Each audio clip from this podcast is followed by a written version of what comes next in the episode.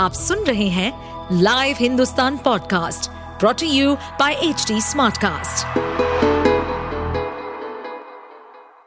जो भी हमारे साथ श्रोता जुड़े हुए हैं चार एपिसोड से, क्या उनको सेहतमंद रहने के आप कुछ नुस्खे बता सकते हैं? सबसे जरूरी नुस्खा है अपनी सेहत के बारे में सोचना। हम अपनी काम के बारे में हर रोज सोचते हैं, दसियों घंटे सोचते हैं। हम अपनी सेहत के बारे में अगर दिन में पाँच मिनट सोचेंगे तो मुझे लगता है कि हम अपनी सेहत को बहुत बेहतर बना। अगर हम अपनी प्लेट की तरफ खाना खाते हैं उसकी तरफ दस सेकंड देख लेंगे कि हम उसमें ऐसा क्या आहार खा रहे हैं जो हमारे शरीर को पोषण देगा और क्या नुकसान करेगा, तो मैं ये मानता हूँ कि हम हो सकता है दस से पंद्रह परसेंट खाना उसमें से हटा देते हैं शुरू करने से पहले। ऐसे ही अगर हम व्यायाम की बात करें, अगर हम एक हफ्ते में तीन से चार दिन ऐसे निकाल लें जबकि हम तीस से चालीस मिनट व्यायाम कर सकें, चाहे वो सुबह हो चाहे वो शाम हो, ये बहुत ही अच्छा रहेगा। सेहत है तो जिंदगी है। लव यू कहना है तो अपने आप से कहिए। सेहत और अच्छी जिंदगी के बारे में लव यू जिंदगी पॉडकास्ट में हम हर हफ्ते बात करेंगे सेहत से जुड़े अलग अलग विषयों पर। मैं जयंती रंगनाथन, हिंदुस्तान की एग्जीक्यूटिव एडिटर, बातें करूंगी हेल्थ से जुड़े एक्सपर्ट से और हम मिलकर बनाएंगे आपकी जिंदगी को थोड़ा सा हसीन और थोड़ा और आसान। लव यू जिंदगी। नमस्कार, लव यू जिंदगी के इस नए एपिसोड में आप सबका स्वागत है।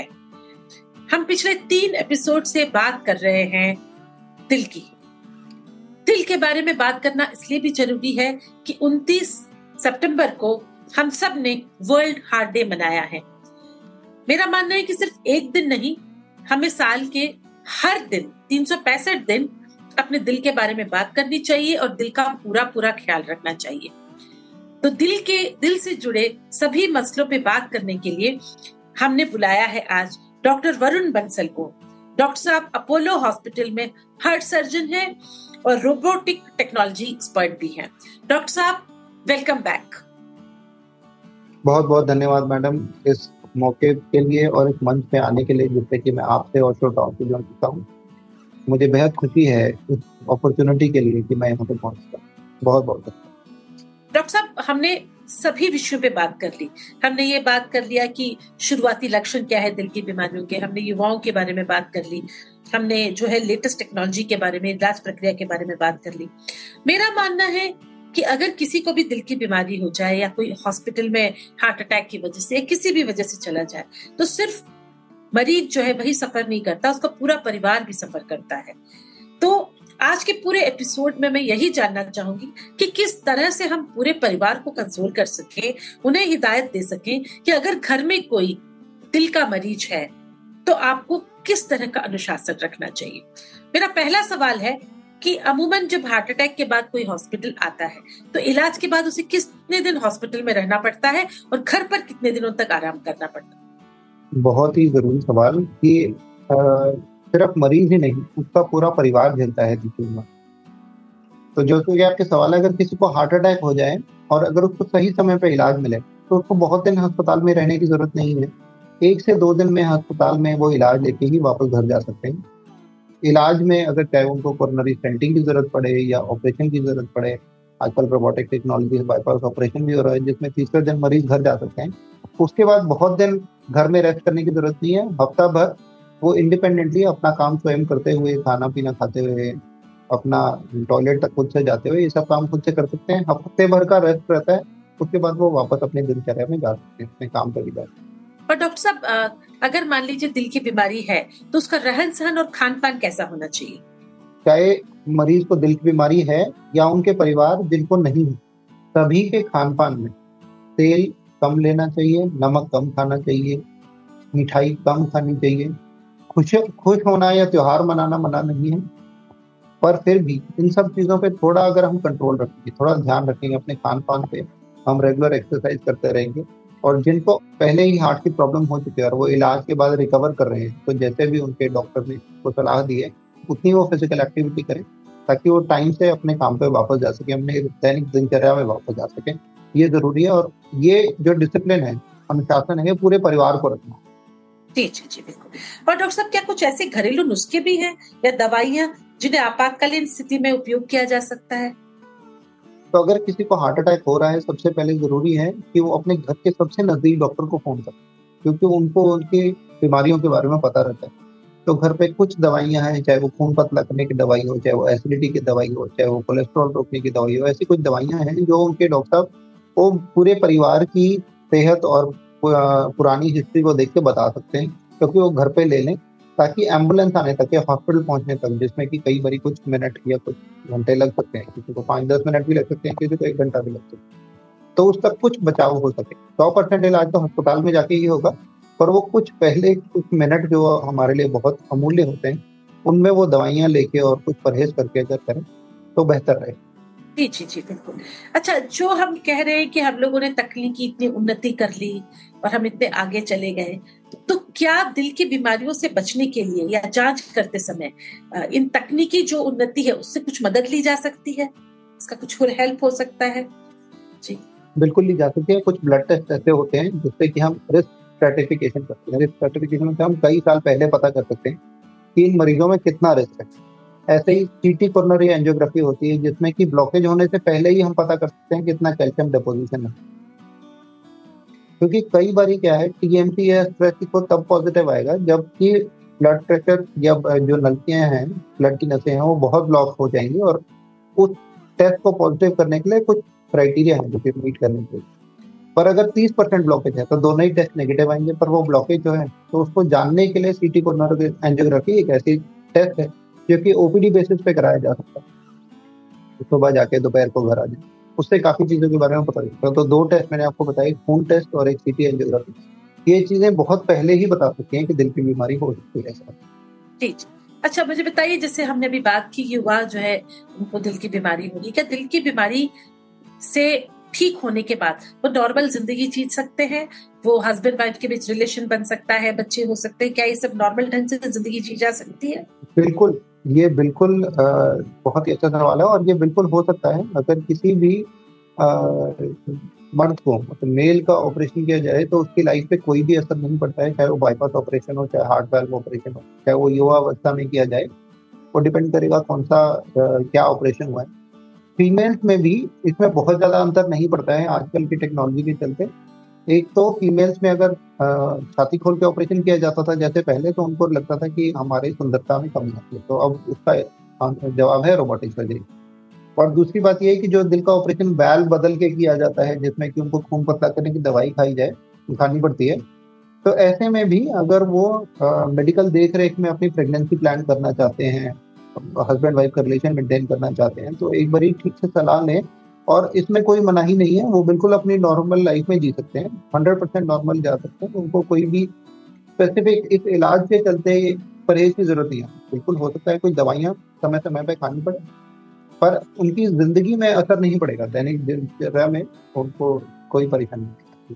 जी चलिए, ये मेरे ख्याल से बहुत एक पॉजिटिव सा जवाब है आपका। डॉक्टर साहब, चलते चलते एक अंतिम सवाल पूछना चाहूंगी कि जो भी हमारे साथ श्रोता जुड़े हुए हैं चार एपिसोड से, क्या उनको सेहतमंद रहने के आप कुछ नुस्खे बता सकते हैं? सबसे जरूरी नुस्खा है अपनी सेहत के बारे में सोचना। हम अपनी काम के बारे में हर रोज सोचते हैं, दसियों घंटे सोचते हैं, हम अपनी सेहत के बारे में अगर दिन में पाँच मिनट सोचेंगे तो मुझे लगता है कि हम अपनी सेहत को बहुत बेहतर बना।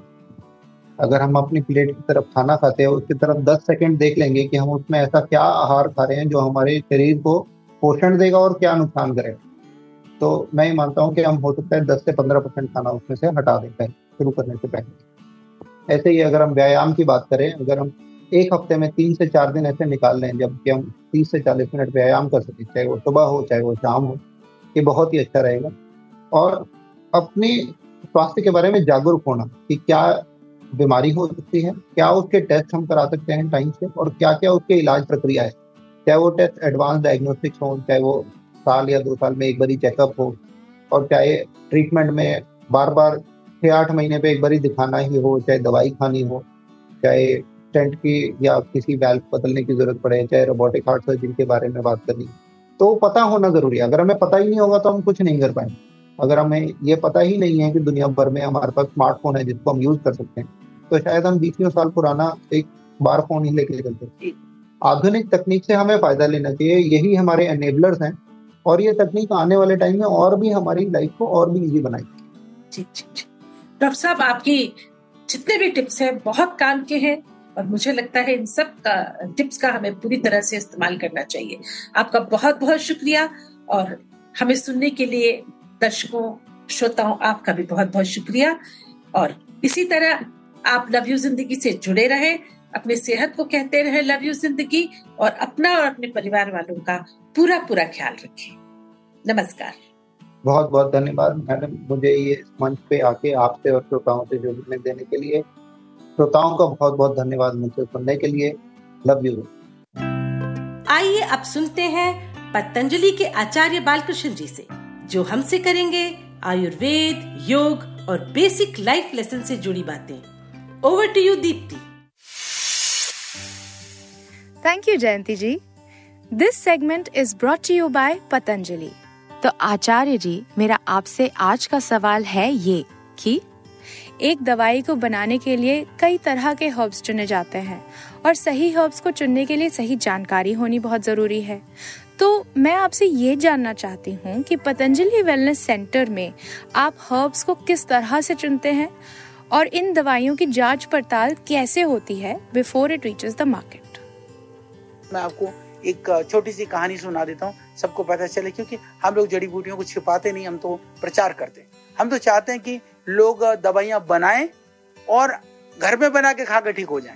भाई घर में नहीं बना पाओ तो शुद्ध कहाँ मिलेगी, उसके लिए टेंशन लेने की जरूरत नहीं, फिर पतंजलि मार, बाकी को ढूंढने की आवश्यकता नहीं है। तो इसमें जैसे मैं आपको बताता हूँ कि मध्य प्रदेश में हमने सुना कि एक व्यक्ति जो है मोटापे की दवाई देता है।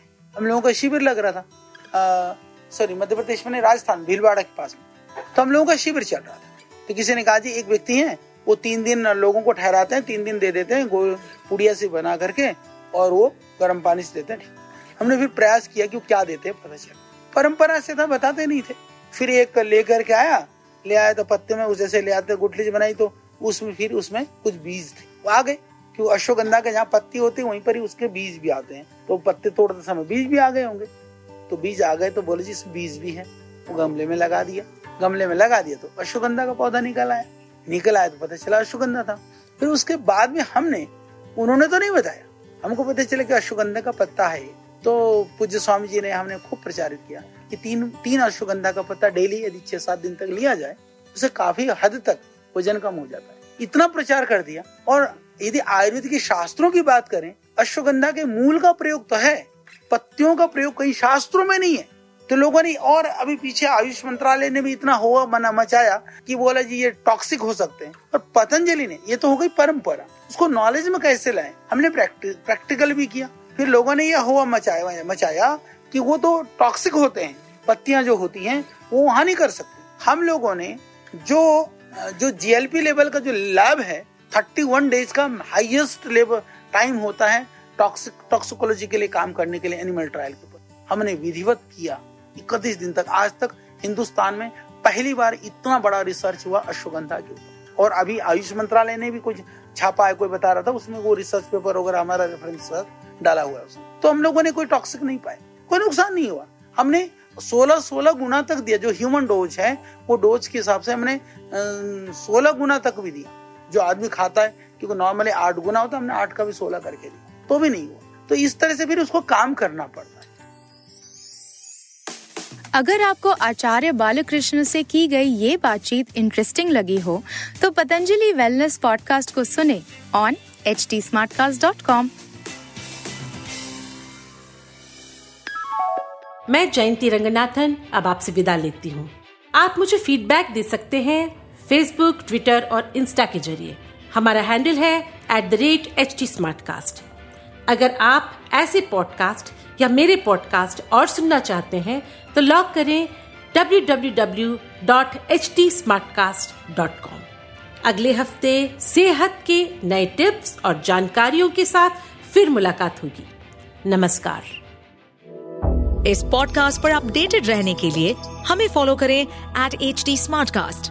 हम सारे मेजर सोशल मीडिया प्लेटफॉर्म्स पर मौजूद हैं और ऐसे पॉडकास्ट सुनने के लिए log on to W W W dot H T Smartcast dot com.